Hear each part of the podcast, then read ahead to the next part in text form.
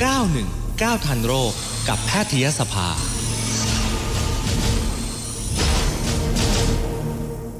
สัญญาณคุณหมอมาหรือยังเอ่ย มาแล้วนะคะ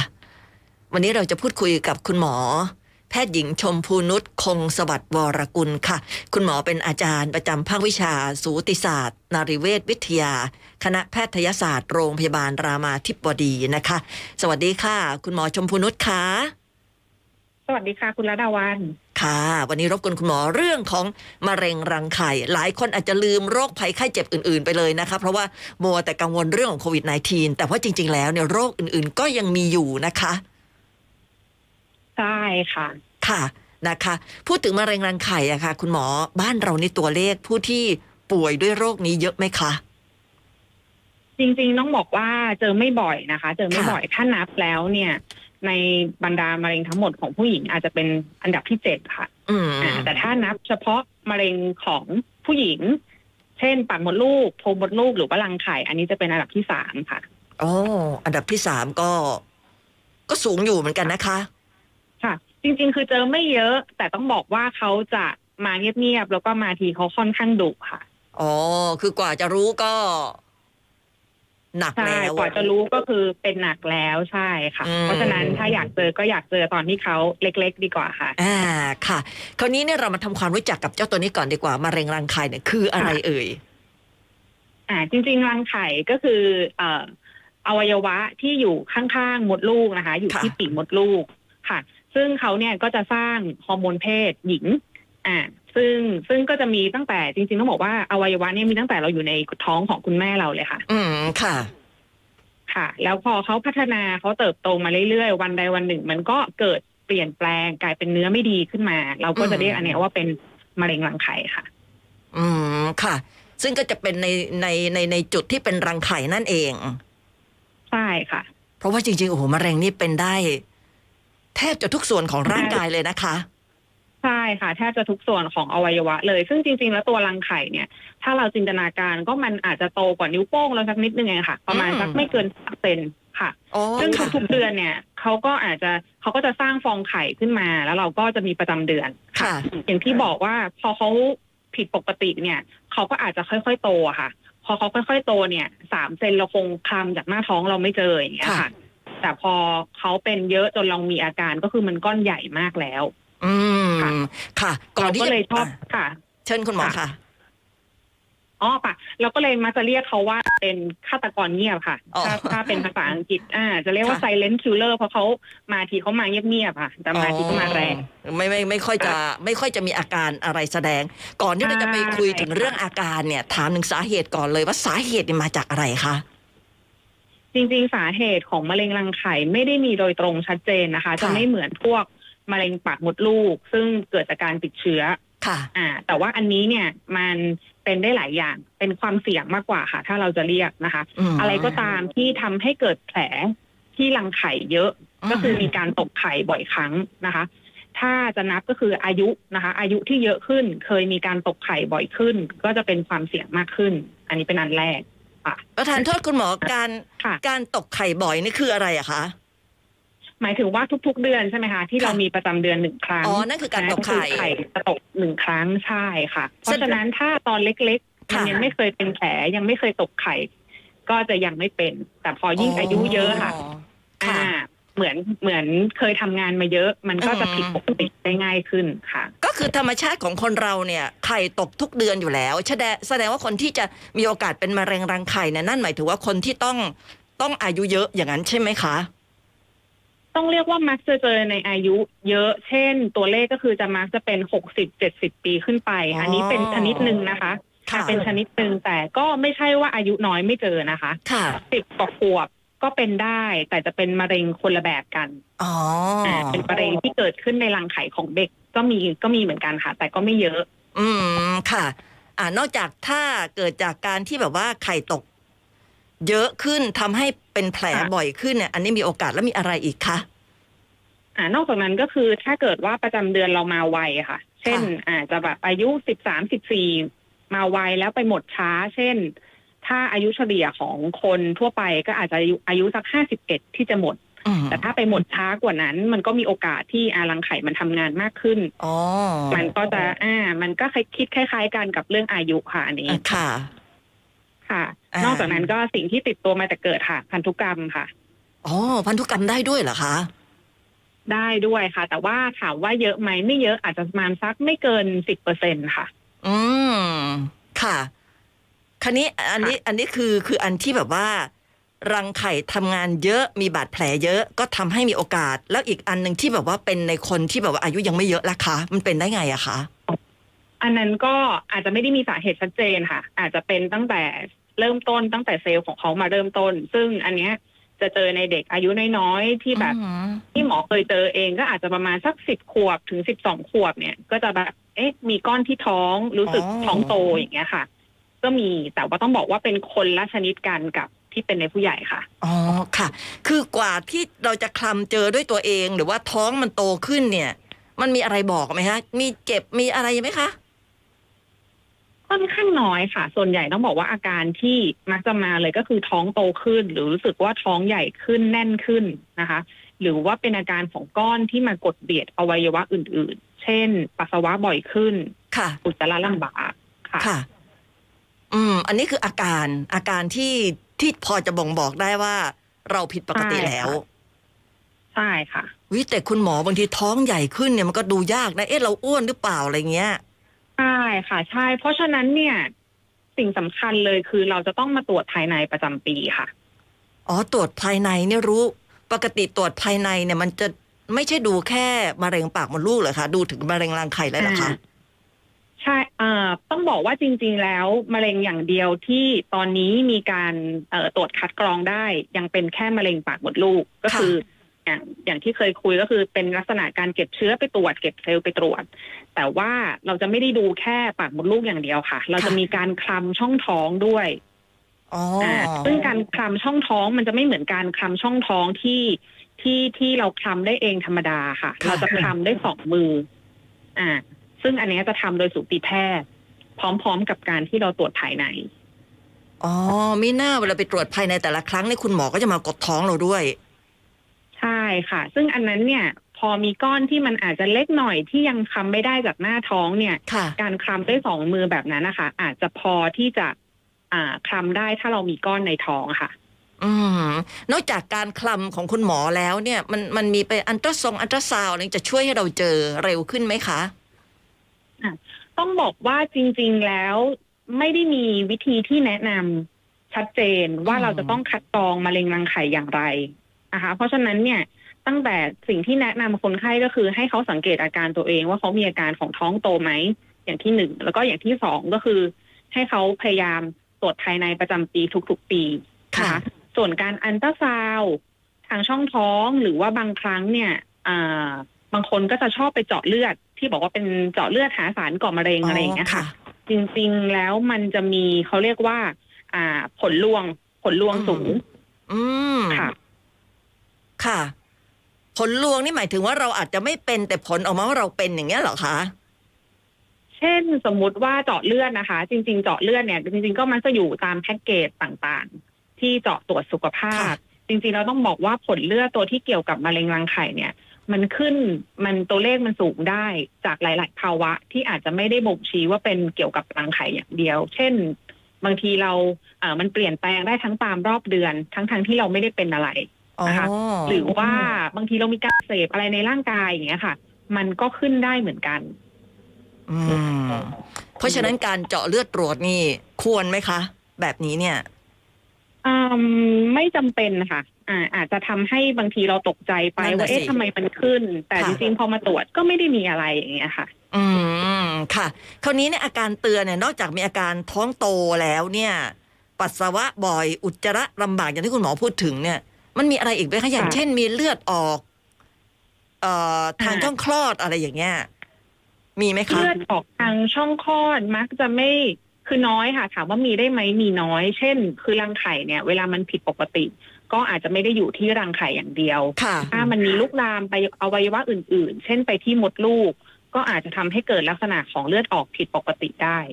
อืมนะคะแต่ว่าแต่ว่าเจอไม่เนาะไม่ไม่ไม่บ่อยค่ะ ค่ะอ่าอาการที่มักจะเจอบ่อยก็คืออาการของก้อนอย่างอื่น เช่น รู้สึกว่ากินข้าวแล้ว เอ่ออิ่มไวค่ะเนื่องจากมันมีก้อนมากด เบียดพื้นที่ที่เวลาเรากินเข้าไปค่ะเนี่ยค่ะ หรือว่าน้ำหนักลดอ๋อค่ะ น้ำหนักค่ะลด ท้องโต ปัสสาวะใช่ค่ะบ่อย อุจจาระลำบาก ใช่ค่ะ อืมแต่ถ้าคนที่แบบว่าเขาไปตรวจร่างกายประจำปีทุกปีเนี่ย ด้วยการตรวจภายในเนี่ย อันนี้เนี่ย ส่วนใหญ่แล้วจะจะเจอก่อนไหมคะ อ่าเราก็ถ้าเกิดว่ามีก้อนเล็ก ๆ ที่เราคำได้ เช่นประมาณสักห้าเซนเนี่ย เรามักจะคำได้จากการที่เราตรวจภายใน ค่ะ อ่าก็มักจะเจออย่างน้อยๆ เราคงจะเจอในระยะต้นๆ คงไม่ไปเจอตอนที่มันลามไปที่อื่นๆ เช่น ไปปอดไปตับอย่างเงี้ยค่ะค่ะ ก็จะเจอได้เร็วกว่า ซึ่งอืมยิ่งเจอได้เร็วก็โอกาสเอ่อเขาเรียกโอกาสการรอดชีวิต โอกาสการที่เรารักษาผลการรักษาก็จะดีกว่าค่ะ อ๋อ ค่ะ ถ้าห้าเซนนี่หมายถึงว่า มันยังไม่รุนแรง คือแบบยังเอาอยู่อ่าอย่างนั้นใช่ไหมคะ ไม่ไม่เชิงว่าเอาอยู่ค่ะ แต่หมายถึงว่าห้าเซนเนี่ย เป็น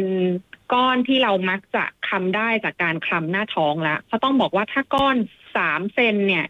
จากการคลำตรวจภายในเนี่ย จริง ๆ ก็คงจะต้องบอกว่าคลำยากคงคลำไม่ได้ในทุกรายค่ะ อ่า แต่พอเริ่มใหญ่มาหน่อยแล้ว แล้วเรามาเจอตอนที่มันยังเล็ก ๆ ตัวโรคยังอยู่แค่ในรังไข่อย่างเงี้ยค่ะค่ะก็จะดีกว่าเวลาเขาไปเจอตอนที่เขาลามลามไปที่อื่นแล้ว อ๋อ คือมันยังอยู่เฉพาะที่ยังไม่ได้ลุกลามไปที่อื่น ใช่ค่ะ โหเขาเป็นมาเขาเป็นเขาเรียกว่าอะไรนะฆาตกรเงียบจริง ๆ นะแบบนี้เนี่ย ใช่ค่ะใช่ เพราะฉะนั้นบางคนก็จะรู้สึกว่าเออเราไม่มาตรวจภายใน เพราะว่าเราไม่ได้มีอาการอะไรอย่างเงี้ยค่ะค่ะ ซึ่งจริงๆแล้วไอ้ไม่มีอาการก็ไม่ใช่ว่าไม่มีอะไรค่ะ อืมค่ะเขามีด้วยกันทั้งหมดกี่ระยะคะส่วนใหญ่มะเร็งทุกที่เนี่ยมันจะเป็นระยะของเขา อันนี้มีกี่ระยะคะมีทั้งหมดสี่ระยะค่ะ อ่า ยังไงบ้างเอ่ยก็คือไล่มาตั้งแต่ถ้ามันยังอยู่ในรังไข่นี่เรานับนับเป็นระยะที่หนึ่งค่ะ ถ้าเริ่มลามไปอวัยวะใกล้เคียง นะคะเราก็เรียกเป็นสองอืมอ่า ถ้าลามมาในช่องท้องต่อมน้ำเหลือง อันนี้จะเรียกระยะที่สามค่ะ ค่ะ แต่ถ้าไปอวัยวะอื่นๆและเช่นไปปอดไปตับ อันนี้ก็จะเรียกระยะที่สี่หรือว่าระยะสุดสุดท้ายท้าย อืมคราวนี้ใช่การรักษาของแต่ละระยะเนี่ยมันเหมือนหรือว่าต่างกันยังไงอะคะหลักๆเลยของตัวเอ่อมะเร็งรังไข่จะเป็นการรักษาด้วยการผ่าตัดค่ะ เพื่อบอกระยะของโรคค่ะ ก็คือจะต้องตัดมดลูกตัดรังไข่เลาะต่อมน้ำเหลืองอืมแล้วก็เอาไปตรวจดูค่ะ เราก็จะรู้ว่าเป็นระยะที่มันลุกลามไปที่ไหนบ้างค่ะ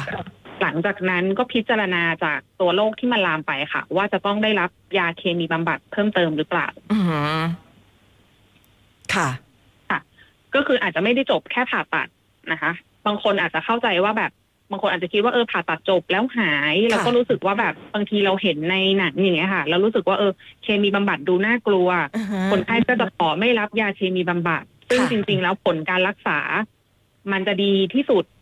ในเมื่อเอ่อต่อเมื่อเรารับการรักษาครบก็คือเคมีบำบัดด้วยอืนะคะมถึงแม้ว่าจะเป็นระยะแรกที่ยังไม่ได้ลุกลามไปส่วนอื่นเนี่ยอันนี้ก็ต้องรับยาเคมีบำบัดเหรอคะ หรือว่าแล้วแต่อ่าบางคนแล้วแต่ระยะค่ะ อ่า ส่วนใหญ่ถ้าถ้ามันเป็นระยะแรกแล้วมันไม่ได้เป็นตัวดุก็อาจจะไม่ต้องรับยาเคมีบำบัด เพราะฉะนั้นถ้าเกิดว่าดีที่สุดเราก็จะอยากจะเจอที่ระยะนี้ที่คนไข้ไม่ต้องรับยาเคมีบำบัดอย่างเงี้ยค่ะ อืมค่ะนะคะเพราะฉะนั้นเนี่ยเรื่องของการไปตรวจภายในทุกๆ ปีเนี่ย อันนี้เนี่ยจะสามารถคัดกรองตัวเราเองได้ ใช่ค่ะนะคะ เรื่องของอาหารการกินเนี่ย เกี่ยวไหมคะ ที่จะไปกระตุ้นเขาหรือว่าทำให้เกิดโรคนี้อะไรเงี้ยค่ะณตอนนี้ยังไม่ได้มีตัวไหนที่เป็นชัดเจนนะคะ แต่ต้องบอกว่าเอ่อผลที่เขาเรียกว่าเป็นผลผลผลดีที่ได้ร่วมมาก็คือคนในคนที่ทานยาคุม ค่ะในคนที่ทานยาคุมกำเนิดเนี่ย มันจะไปยับยั้งการตกไข่ค่ะ อย่างที่เราคุยไปข้างต้นว่ายิ่งรังไข่ถูกตกไข่มากขึ้น โอกาสก็จะเป็นมากขึ้น เพค่ะราะฉะนั้นคนที่ทานยาคุมกำเนิด ก็จะมีผล ป้องกัน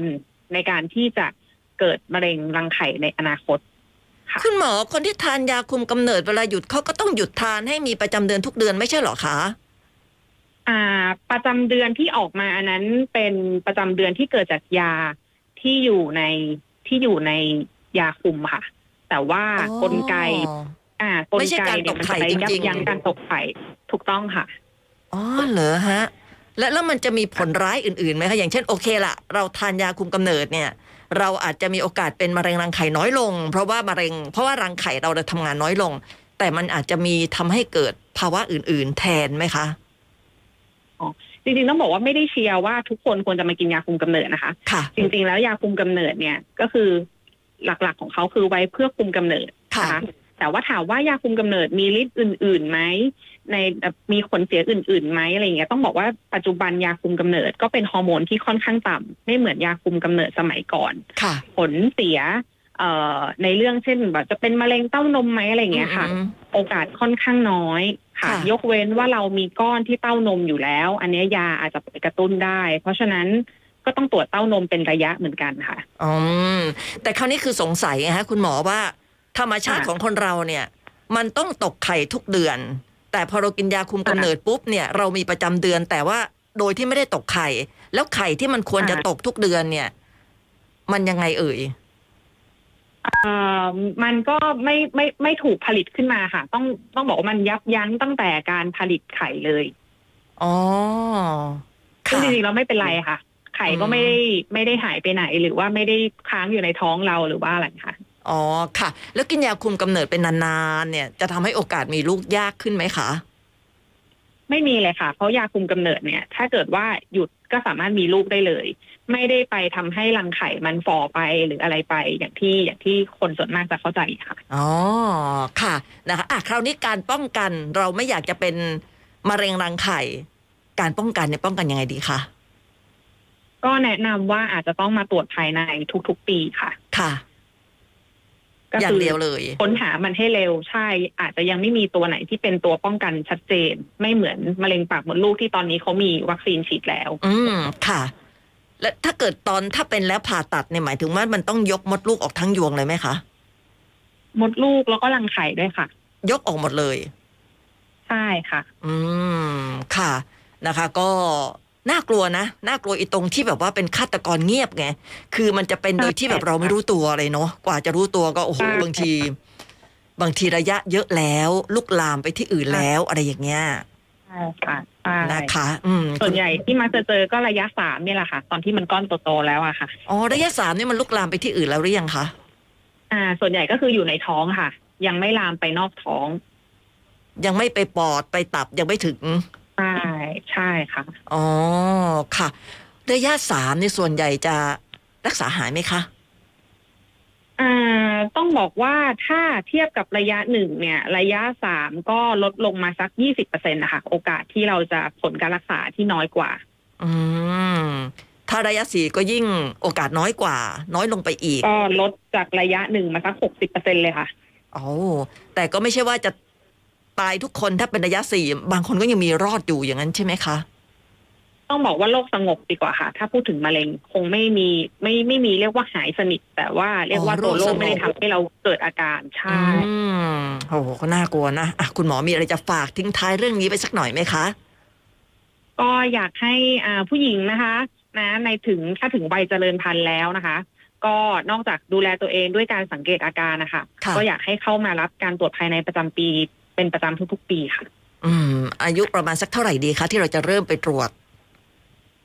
อ่า ก็ถ้าเกิดเป็นมะเร็งปากมดลูกเนี่ย อ่า ต่างประเทศจะบอกว่าเริ่มอายุสักประมาณ 21 ปี หรือว่าเมื่อเรามีเพศสัมพันธ์แล้ว ค่ะ อ่า ก็คือพร้อมๆกันกับที่เรามาตรวจคัดกรองมะเร็งปากมดลูกแหละค่ะ เราก็จะได้คลำดูช่องท้องไปด้วยพร้อมกันค่ะ อืม นะคะ เอ้ยคุณหมออีกอันหนึ่งคือ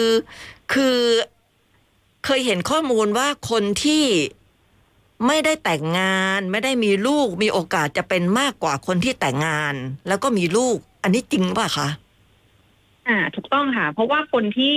ต้องบอกว่าช่วงที่เราเอ่อมีลูกอะค่ะรังไข่เรามีการหยุดทำงานไประยะหนึ่งอ๋อค่ะอ่าก็จะโอกาสเกิดแผลคิดเหมือนเดิมค่ะ โอกาสค่ะเกิดแผลที่รังไข่ โอกาสที่รังไข่ทำงานก็จะได้หยุดไปสักช่วงหนึ่ง เพราะฉะนั้นในคนที่เอ่อไม่มีลูกหรือในคนที่มีภาวะเสี่ยงเรื่องมีบุตรยากเนี่ยค่ะ ก็จะเสี่ยงกับมะเร็งรังไข่มากขึ้นเหมือนกันค่ะ อืมเพราะว่าคนที่ท้องมีลูกแต่งงานเนี่ยก็คือ รังไข่ได้พัก ช่วงที่เราตั้งครรภ์อะไรแบบนั้นอ่าใช่ไหมคะใช่ค่ะใช่ค่ะอืมค่ะอะวันนี้ก็รู้จักเรื่องของมะเร็งรังไข่นะคะเพื่อที่ว่าเราจะได้ไปตรวจสุขภาพประจำปีกันทุกปีนะคะ แล้วก็จะได้ห่างไกลจากโรคนี้ด้วย เพราะว่ามันเป็นฆาตกรเงียบที่เราจะรู้ตัวเนี่ย มันยากมากบางทีท้องโตเฮ้ยเราอ้วนขึ้นหรือเปล่าอะไรอย่างนี้เนาะคุณหมอเนาะ ใช่ค่ะนะคะอะวันนี้ขอบคุณมากเลยนะคะ แพทย์หญิงชมพูนุชคงสวัสดิ์วรกุลค่ะ อาจารย์ประจำภาควิชาค่ะสูติศาสตร์ นารีเวชวิทยา คณะแพทยศาสตร์ โรงพยาบาลรามาธิบดีขอบคุณคุณหมอมากเลยนะคะขอบคุณค่ะ สวัสดีค่ะ ค่ะ ก็ได้รู้จักเรื่องของมะเร็งรังไข่ค่ะ ดีที่สุดเลยก็คือการไปตรวจสุขภาพนะคะทุกปีนะคะไปตรวจได้เพื่อที่ว่ามีอะไรเราก็จะได้รู้ก่อน ถ้ารู้ก่อนเนี่ย ก็